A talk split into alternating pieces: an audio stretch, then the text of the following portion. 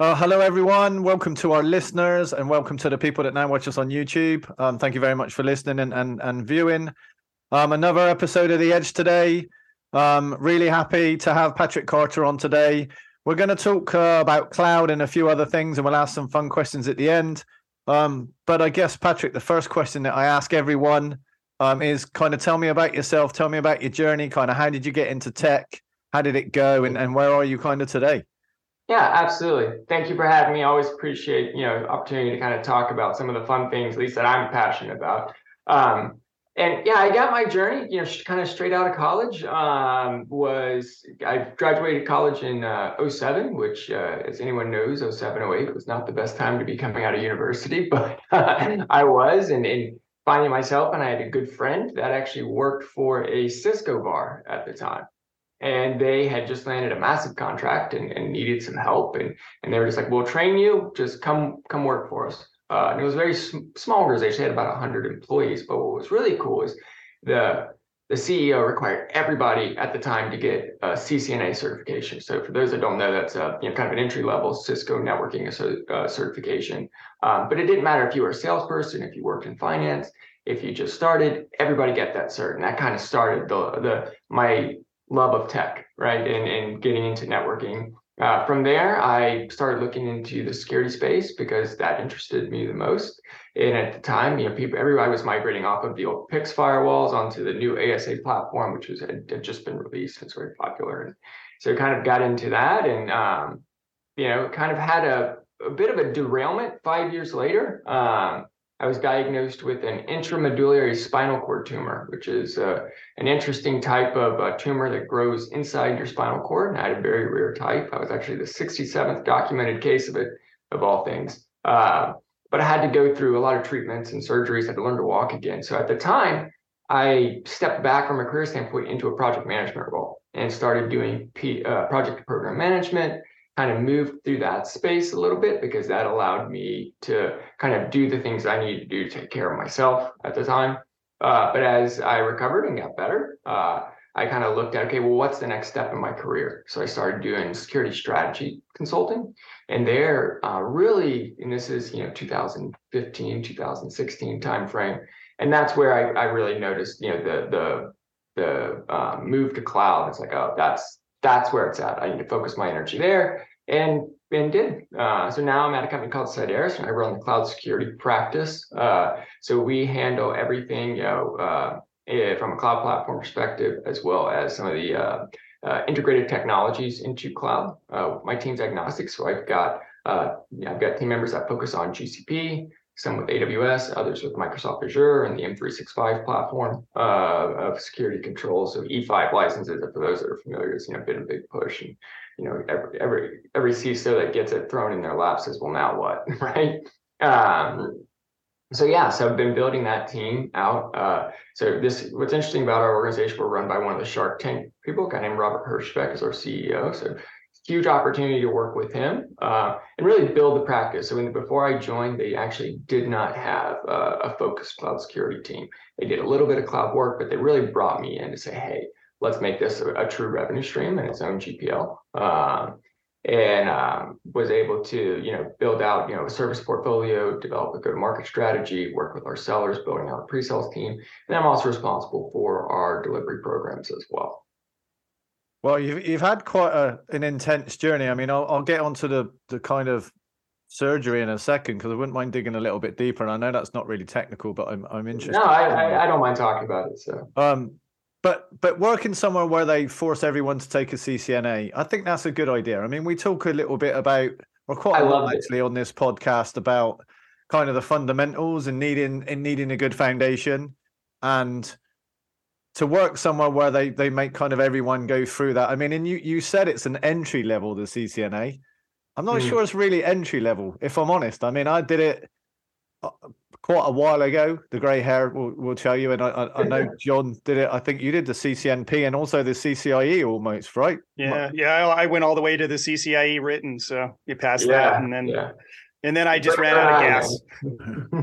So I, yeah, I think that to do C C N A that, I think... in, in, in the C C A, uh, the C C N A, C C N A security, and C C S P, I think they, they have it titled something different. Yeah. But I mean, yeah, I did the C C N A and then I did the C C N P. Um, and then by the time I got round to taking the new one, my C C N A had expired and it, I didn't want to kind of go back and do it. And it, it right. just became more dollars for Cisco. And I, I'm not sure. I I wasn't that interested in networking. Um, funnily enough, I always tell everyone I'm not interested in networking. And all the people that have ever worked for me have laughed because you just pick stuff up as you go along. Um, right, but understanding how the behaviors of routable traffic and how yeah, traffic yeah. behave, uh, you know, then you have to do those sort of things. You have to understand, even today, as, as old as that technology is, and because, you know, this is stuff that has been around for my, you know, most of my lifetime, but not all of my lifetime. I was born in the early eighties. So, uh, you know, it, uh, but it's still, you know, relevant today. You know, things like B G P, still very relevant. You know, without B G P, the internet collapses basically. So, well, you need to know the packet, like the destination and the, and the delivery mechanism of the packet and the journey it's taken. And, and fundamentally, no matter what we talk about from security point of view, the network's a network. I mean, even if we're talking about microsegmentation on LANs and zero trust, et cetera, et cetera, if, if you're in any form of security, at some point you need to know the journey of that packet. And Absolutely. You need to Absolutely. understand it. Um, yeah, I cannot stress that enough. Yeah, uh, but uh, but the the surgery element. I mean, you you so they found a tumor and then you had to learn to walk again. I mean that that. Yeah, yeah. So it was uh, kind of a you know I, I knew something wasn't right because I was having some balance issues and things like that. And I'd actually just proposed to my wife uh, on Saturday. And I had an M R I uh, on done on Monday, uh, and you know Tuesday they called me with the results saying, "Hey, you've got a problem." Uh, so yeah, so I was diagnosed with a very rare type of tumor called a uh, uh, ganglia glioma. Don't ask me how to spell it, but it's uh, very rare in the spinal cord. So this is in twenty twelve, um, and so it was in my cervical spine, so uh, C two to T one. Um, so those familiar with uh, you know spinal cord anatomy, you know it's basically my entire neck. Um, so yeah, so I had to, I've had three surgeries thus far. I'm actually getting ready for a fourth. So the right, so I actually met with uh, my neuro-oncologist the other day, and, and they said we're probably gonna need to go back in. But what's interesting is they basically have to, and you can you know you can look this up on YouTube and watch cool surgery. So I went to uh, Johns Hopkins University, which is in uh, Baltimore, Maryland. Uh, and they have one of the best neurosurgical uh, departments in the world. Uh, and I was fortunate enough to get in with a surgeon there um, who had some experience with my tumor type. And, and yeah, basically they had to break five vertebrae in my neck um, and go in and dissect the spinal cord. And they were able to remove about eighty percent of the tumor. But in doing so, they damaged a lot of the nerves and, and, and uh, you know, ultimately, you know, kind of messed up the uh, some of my uh, mobility, for example. So yeah, when I woke up from surgery, yeah, I was I couldn't feel anything below my neck, much much less walk. So yeah, I had to go through um, you know a lot of physical therapy to learn to walk again. Uh, and still, I still have diminished uh, sensation and feeling, especially my lower extremities. But uh, it's been a journey. It definitely humbles you. You know, I went from being a very active, did a lot of sport uh, even as an adult, played in different sport leagues and. and uh ran a lot, and we were my wife and I were also um well fiance at the time, we were big uh snow skiers uh and changed all that. you know I don't I'm not able to do any of those things anymore. So uh, I I, yeah. I mean I could talk for the whole podcast just about that, because I'm the kind of person that is scared to go to the dentist, right? So I can't even imagine that that level of surgery. um but but let's pivot a little bit. um Let's talk about cloud. I mean, myself and John were on a on a an event recently on a on a panel um, with the C S A talking about cloud, and I'm going to ask you some of the questions that we were asked, because I, I I think they were good questions, and I'm curious to see somebody kind of that does it day in and day out what what you what you think. So the first question is really going to be about risk.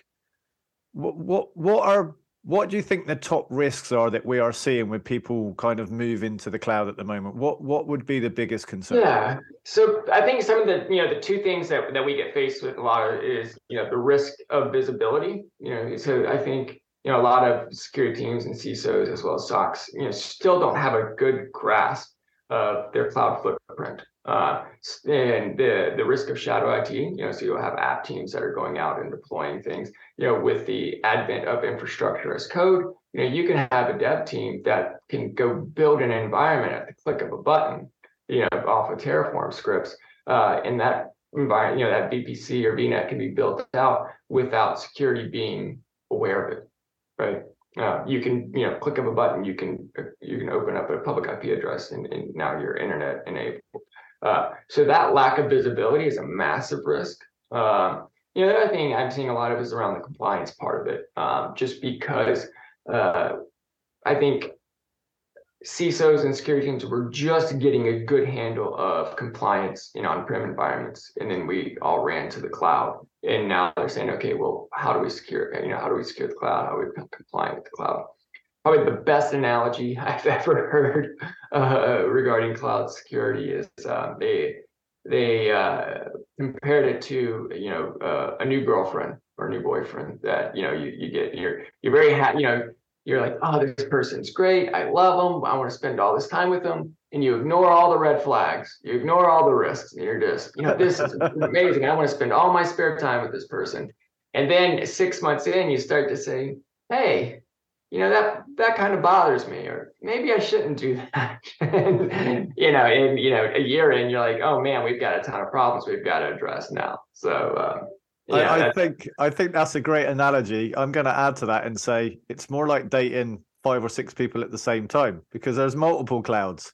Exactly. And, well, and, and that's and the thing. The it, it, it, when you start adding multiple cloud environments, SaaS solutions that are that are you know integrated into your environment, it just you know exactly you're dating multiple people now, but you love them all. Can't get enough of them. So, as as companies kind of are strategizing about moving to the cloud. Yeah. What what would your advice be? I mean, I, I've got an idea, and I know John's got an idea, but let, let's let's listen to what yours is. Kind of, how do people a, approach that move to the cloud? Um, yeah, um, the thing is, with moving to the cloud, a lot of it is driven by your application teams, uh, and or you know your your at your your C I O. You know, at larger business strategies are driving you know the push to the cloud. It's not necessarily security. Security is kind of drug along, kicking and screaming most of the time. Um, you know, the thing I always tell tell people is, uh, and tell my customers is, identify your cloud use cases. Understand how you're consuming the cloud. So, uh, you know, what I mean by use cases are you know are, are these web-facing applications? Are these databases for backups? You know, how are you consuming those those cloud? And then what are the risks associated with those individual use cases? Because that's what's going to help drive your security roadmap, uh, is understanding those use cases and the risks for those use cases. So the use case analysis followed right up with a, a risk analysis against the use cases are the, I think that's the most important strategy and the most effective strategy to actually building out a secure cloud environment. You know, it's very easy to to go in and, and do, you know, a C I S benchmark uh, or some, you know, a NIST, you know, um, comparison using, you know, the different tools that are out there, you know, C S P M tools and, and whatnot. And, you know, yeah, that gives you an idea of, okay, we've got some problems over here, or maybe we need to do some patching there. We've got an open, you know, an open I P address there. But that's not really addressing the risks of your data. That's just kind of a blueprint guideline of, hey, this might be a good idea to go look over here. To really secure and lock down that data, you've got to understand, you know, how it's being used, how it's being consumed. Network traffic, right? Going back to that, you know, how's how's the traffic being, you know, routed, right? And then put the appropriate security controls based on that risk. The other thing I like to do is uh, doing quantitative risk analysis. So let's start putting dollar values with the, these risks. Um, so. I don't know if you're familiar with the FAIR model. Uh, yeah. So something that my team uses uh, when it comes to this kind of stuff is we actually use the FAIR model to go through and do quantitative risk analysis, so we can start breaking down, okay, should this risk occur? You know, should this, you know, which usually involves a breach, what's the financial impact to your organization? Because if the financial impact is five hundred million dollars, you understand, okay, that's what we potentially need to spend in order to have an R O I. Uh, You know, if it's if there's no financial impact to that breach, then how much money should you now spend to protect that data? If there's a million dollars associated with that risk, should you be spending two million dollars to secure it? So these are the questions, and you know, every time every client's different, right? Uh, You know, it's also hard to measure is the cost of goodwill. You know, for example, we're a security organization. Should we have a breach, that's huge loss of goodwill. Uh, and, you know, how do you assign monetary values to that? So that's one of the tougher things to calculate. But I still like to go through and do quantitative risk analysis, because that's going to really help you understand how much money you should be investing, where you should be focusing that investment, and, you know, how to best uh, get your, get an R O I. I, I think, to be honest, doing it based on risk is what people should be doing. However, not every risk is applicable to that particular organization, as you've just said. Yeah, and, and it depends on that particular business. It depends on um, the cloud that they're in. And, and and my concern about the cloud, and something that, that myself and John have talked about, is there are now so many different options, and they're and they're not yes. all the same, and they're constantly changing, and they're constantly being innovated. So that means Absolutely. that when you've moved, for instance, into A W S or G C P, you may have been secure six months ago, but because there have been changes to the underlying infrastructure, maybe you're not so secure today. Well, just so, look at the different features and uh, that A W S has added in the last twelve months. You know, the different PaaS solutions and things like that that you can now leverage. So, it, you know, also the advent of function as a service, where we're just looking at, you know, you're no longer deploying, you know, server pools, and uh, you're just, you know, just doing the running the executable on, you know. You know, from a shared services model, really, it's their, you know, their hosted server environment. You're just running that executable. How do you secure that?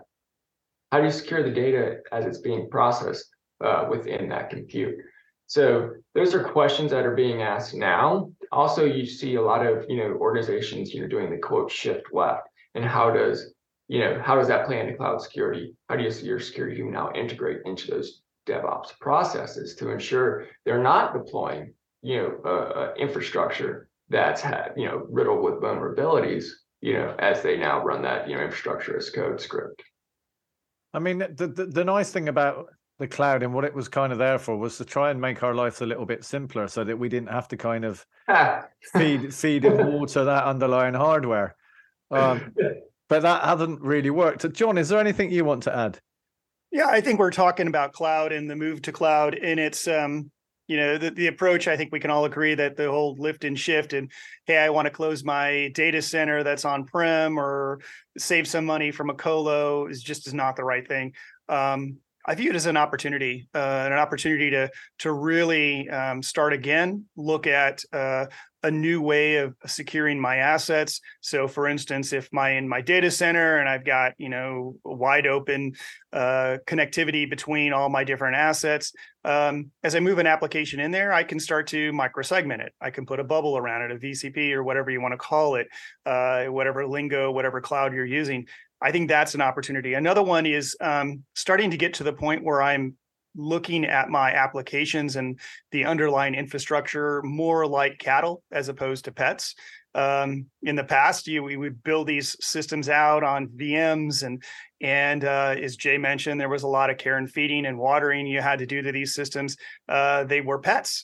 Um, as we move to the cloud, we can turn these uh, assets into Kubernetes and and yeah. uh, make them so they they don't last long. And I think that's the thing to me uh, that is interesting. If we can, you know, take these assets and reduce the opportunity for dwell time, um, maybe we get an oppor- you know, that chance to stop uh, the ransomware. If we microsegment it, we create visibility because we can see that connectivity going, uh, that that back end channeling, you know, uh, command and control going between systems. It opens it up, it exposes it. Where in the past it wasn't.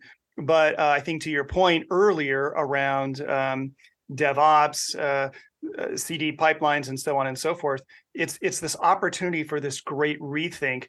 Uh, and you need to bring in it the is. people that have had experience in it that can teach you the best practices. So um, don't rush to the cloud. Take a step back, rethink how you're going to uh, reposition those systems uh, for the future, uh, and do it in a way that you can add security into it, as opposed to adding it later.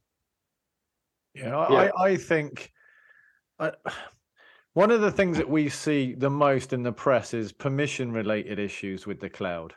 Is that yeah. something that you see quite often? Yeah, absolutely. A lot of breaches are related to, you know, um, you know, identity, uh, you know, identity and access management related issues where, you know, somebody left an S three bucket open, for example. Um, and, you know, the reason I think that is, is because the cloud by, by uh, nature is very dynamic, right?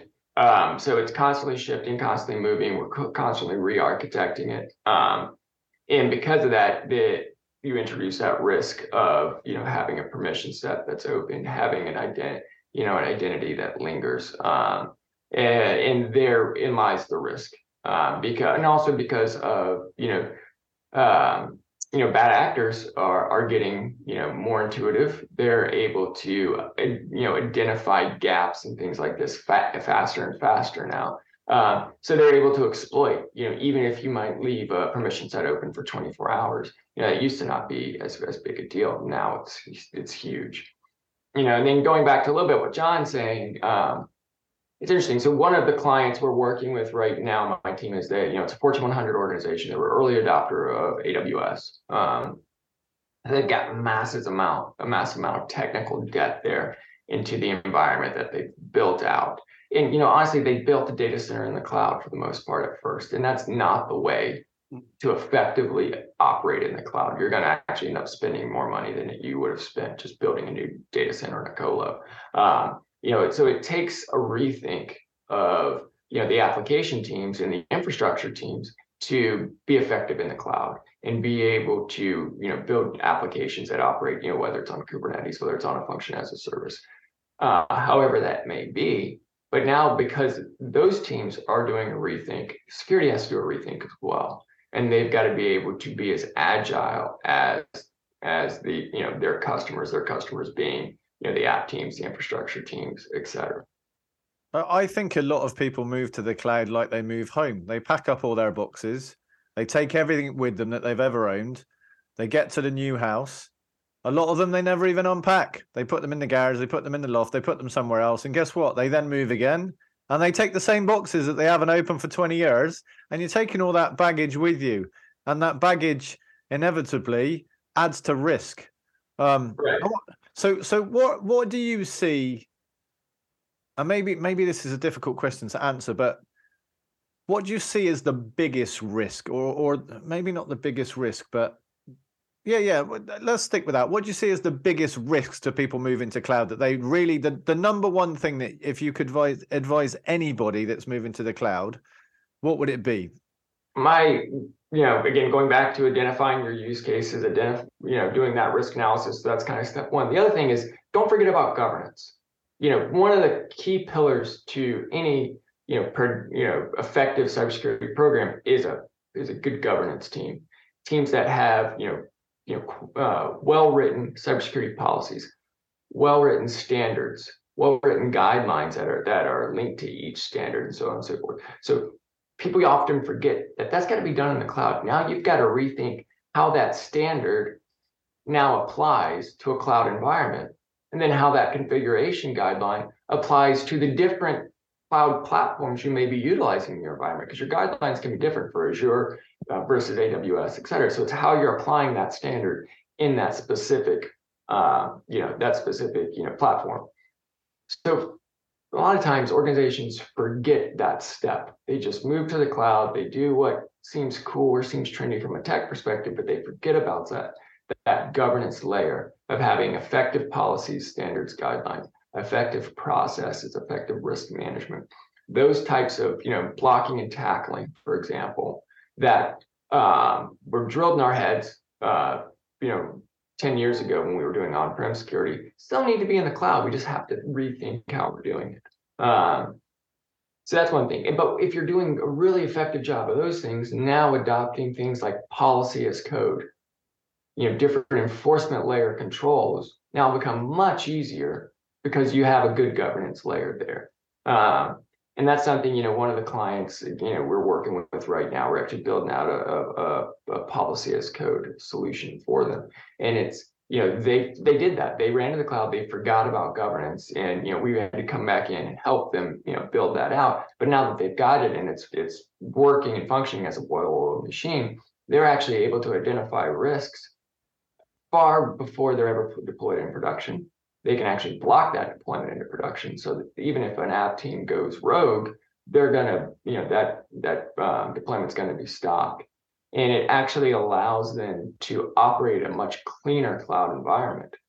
Um, challenge is that, you know, again, as cloud is dynamic by nature, you've got to have a, a governance team and a governance program that's dynamic as well, that can move and shift and update those policies and things like that uh, quickly, um, because you you can't, you know, as we you know did ten years ago in these like in our and these legacy governance programs, you know, move at the speed of a snail. You know, that's unacceptable in today's cloud world. So, you know, that challenge, I think, is is really important, and it's overlooked by almost everybody.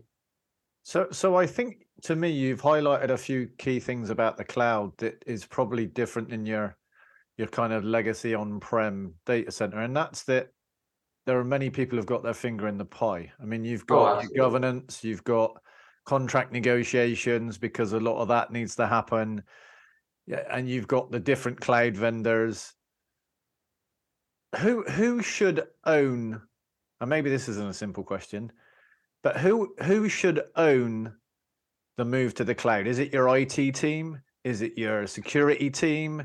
Is it the legal contract team? Is is there a single team, or is it more convoluted than that? Yeah, I think um... every organization is different. You know, legal, I don't know that I'd ever want legal, you know, running anything, because that's just, you're going to get caught up in contract language and never move. And those that have, have, have dealt with legal and doing like M S As and, you know, other legal contracts, it's just the, ah, God, that's, that would just be, that would be terrible. Um, you know, in a lot of ways, you know, I think the most successful cloud moves, let me, let me, let me talk in that, in that text. Because I've seen it, you know, done a lot of different ways, but the ones that, in my view, were most successful from a security perspective, it's when they were, you know, led by the infrastructure team, uh, but the infrastructure team was well integrated into security.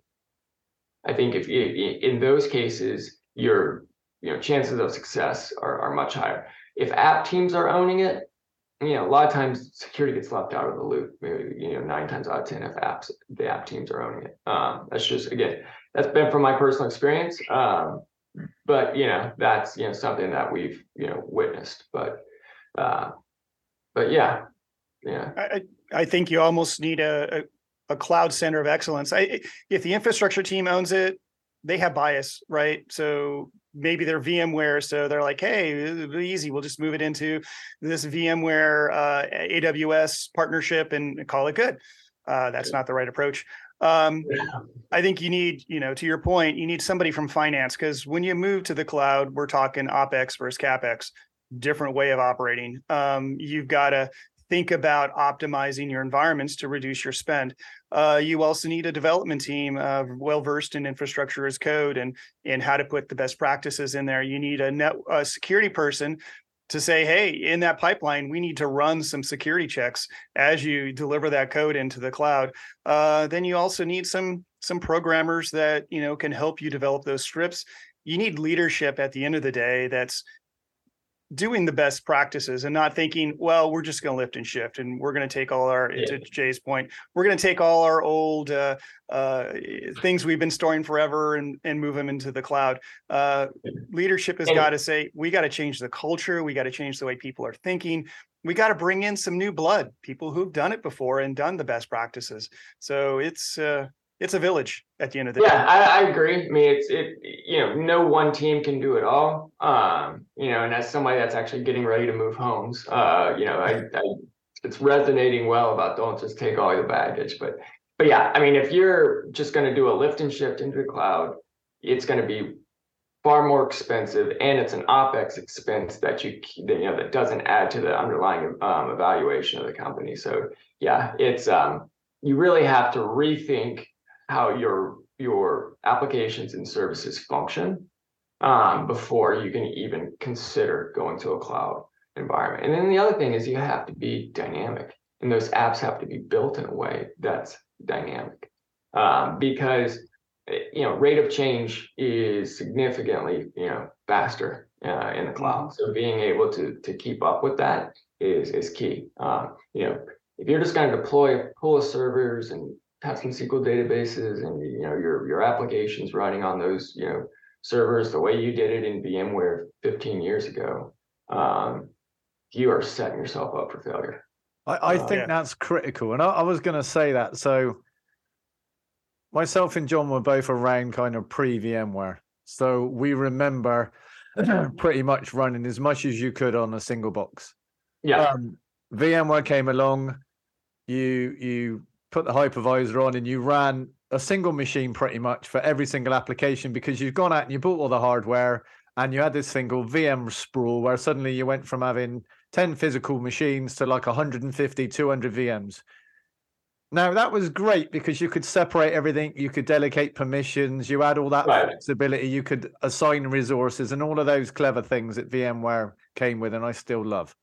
Um, if you just pick all that up and move it to the cloud, you, you're paying for all those machines. You're, you're right. almost when they're, they're all the over-provisioned as well. I mean, yeah. that was the nature of in VMware. We always over-provisioned, right? Hey, there may be a coming, there may be a point in time where this server needs to be, you know, needs needs. twelve processing cores. So yeah, just give it whatever I can. Yeah, yeah, yeah. And, and, and but you know, ninety-nine point nine nine percent of the time you're running at you know seven percent of C P U utilization. If but you're, you're lucky, like yeah. more like one percent, because I mean, yeah, and it's you're you're overpaying, and and it, that I can't tell you how many times I've seen that in in cloud environments where they did just that lift and shift.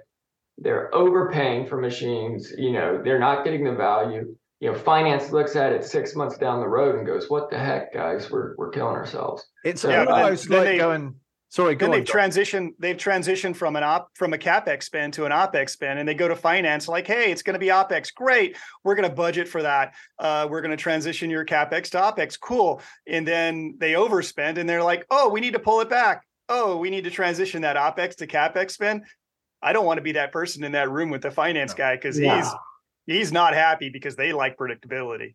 And, and that's we've we're almost we're almost going back twenty years. And what I mean by that is it's better to provision the machines with the right C P U, the right memory, as if you did with hardware. Like, how much memory do I need?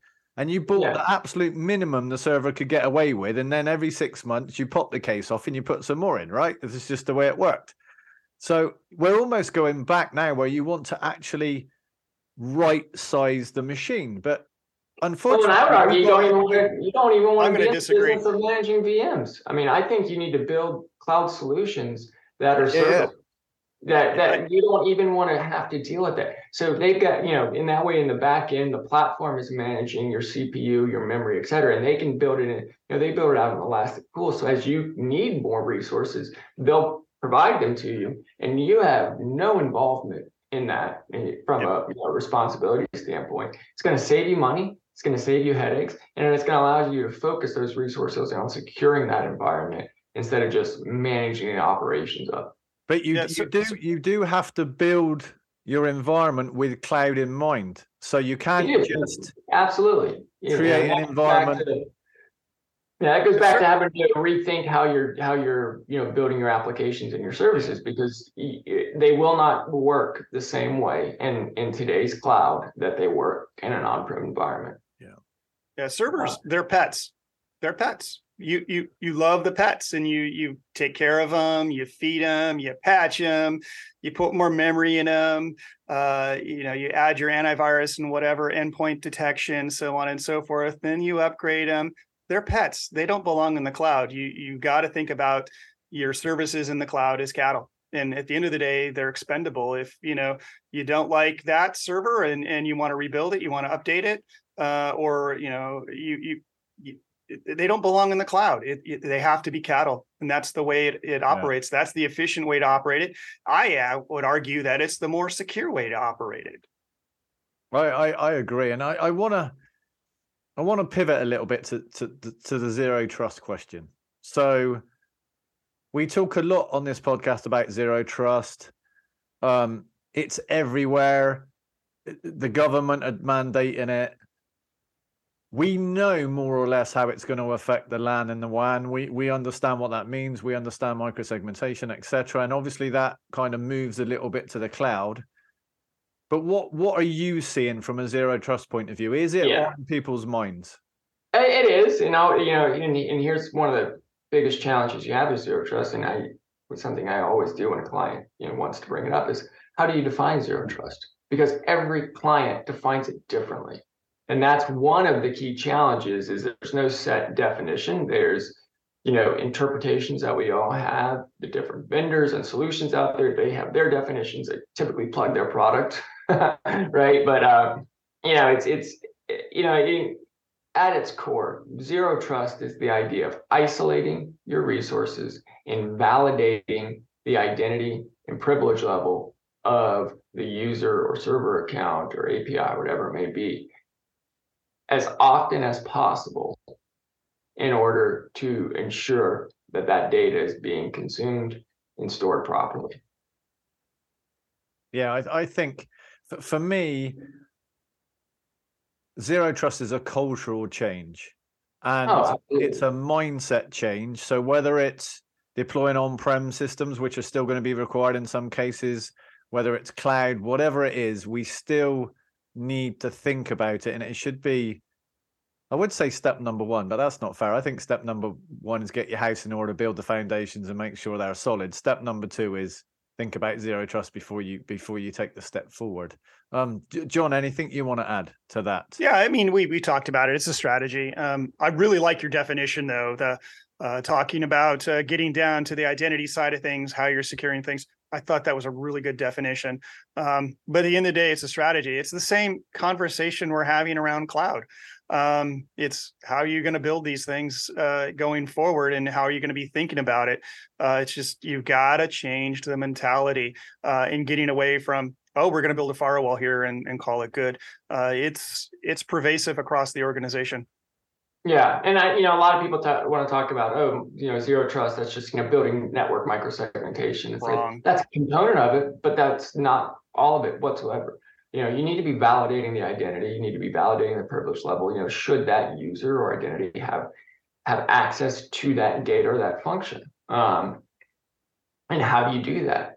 And then how do you isolate, protect it, so, you know, a bad actor can't, you know, potentially, you know, get to that data in some other, you know, by some other means. Um, so, you know, segmentation and isolation is part of it, but it's definitely, you know, I don't even know if I'd say it's half.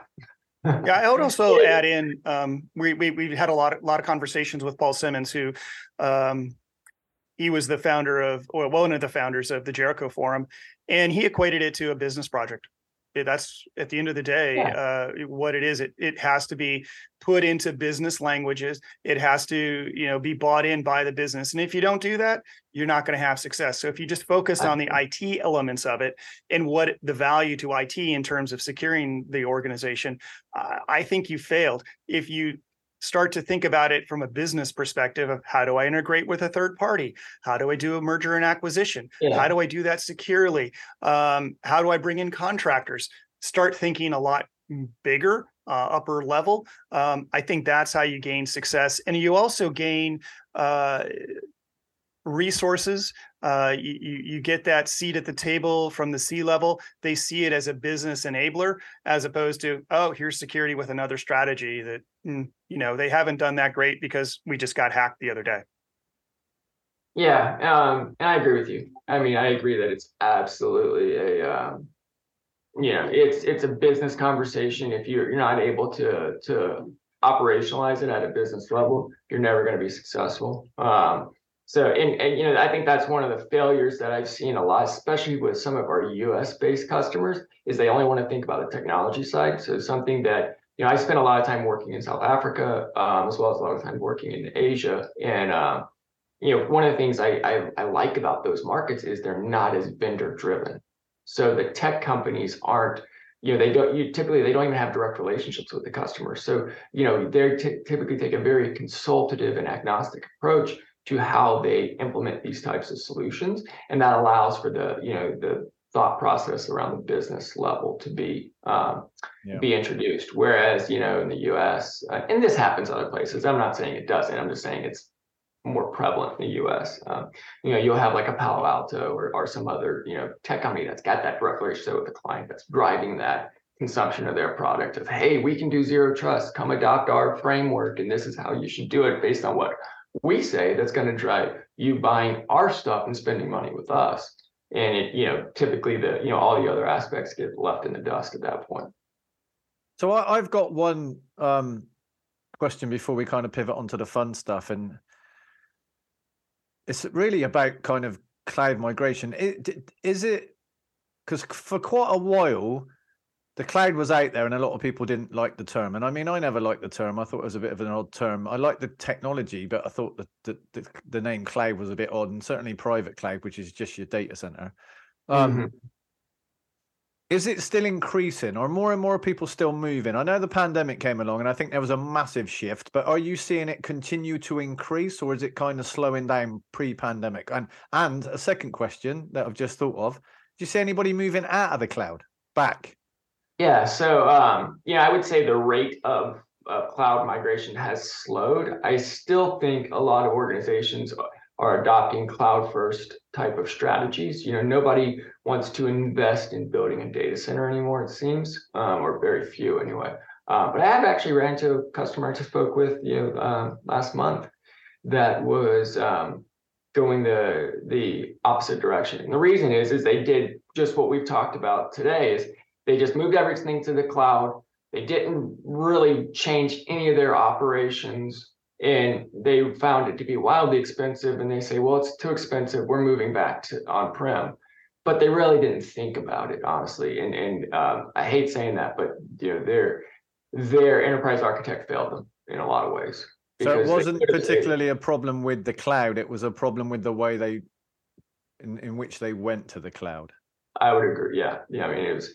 Their enterprise architect failed them, uh, failed them to, to see the vision of, of how you can actually operationalize the cloud, how you can change your thinking and save money. Um, I, I think that's the critical point that anyone listening to this or watching this needs to understand is you need to plan, plan, plan, then execute.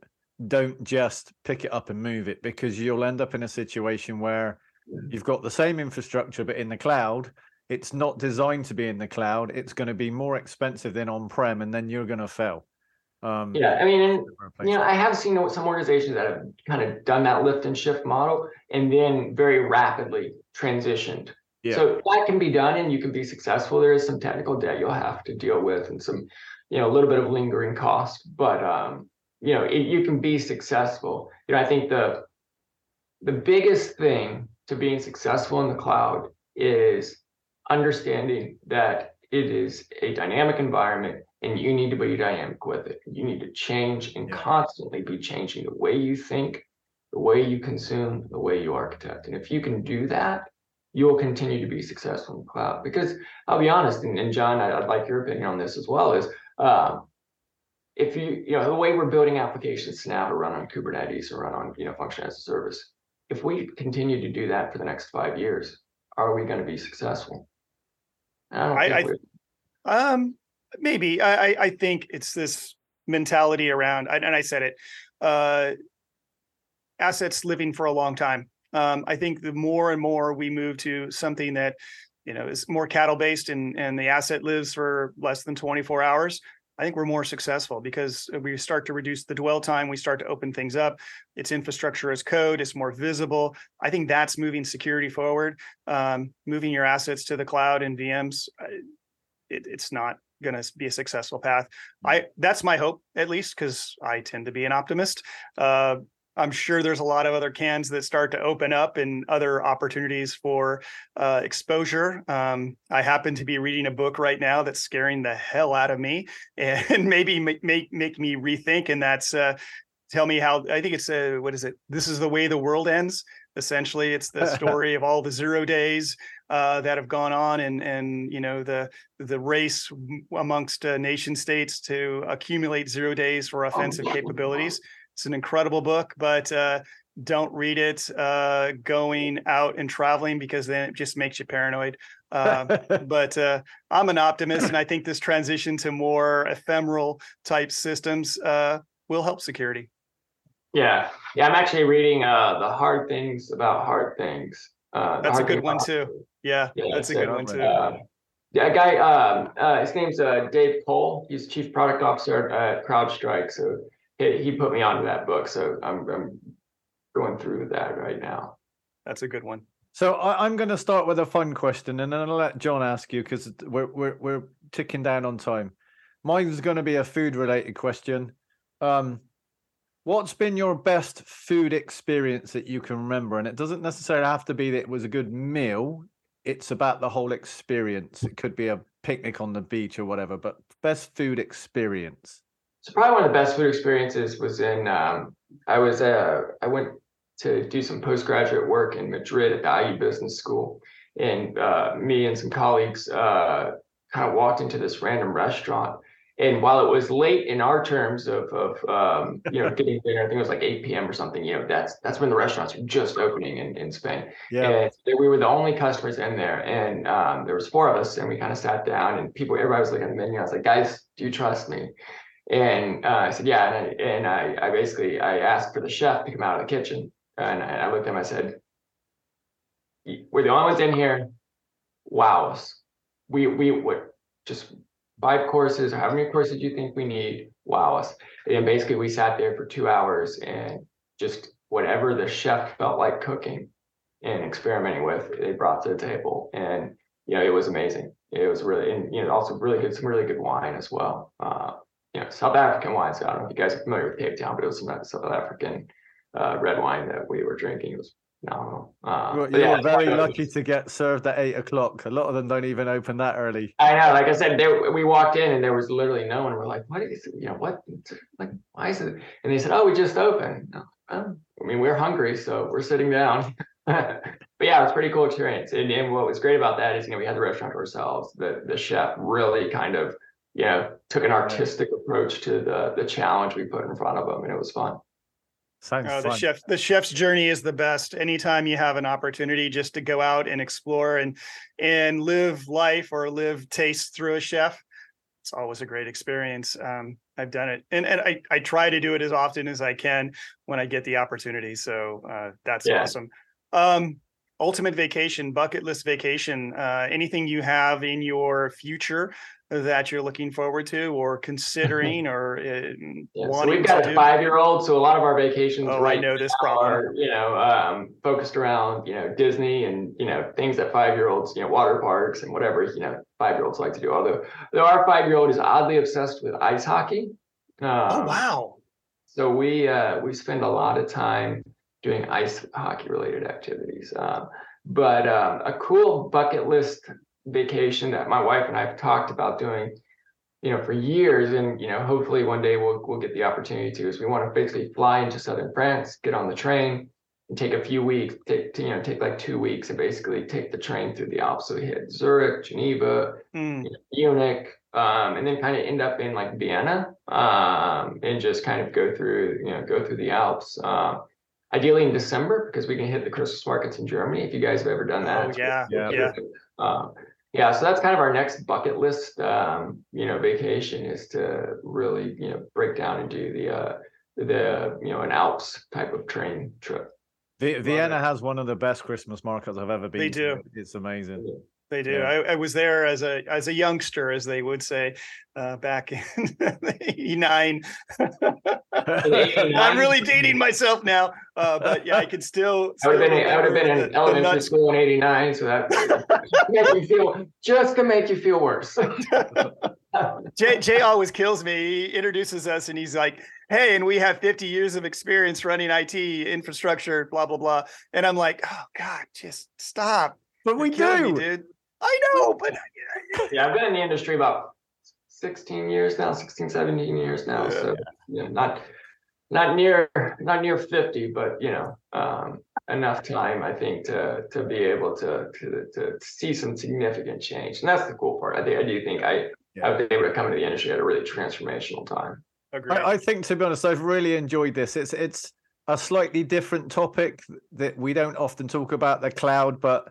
But I think it, we covered security, we've covered cloud, we've covered zero trust. They're all intertwined. It's really good to speak with someone that's got the experience that you've got and answer some of the questions that we may have thought about, but we haven't necessarily been able to ask. I've really appreciated you coming on. Thank yeah. you. Yeah, absolutely. Thank you for having me. I really appreciate the opportunity.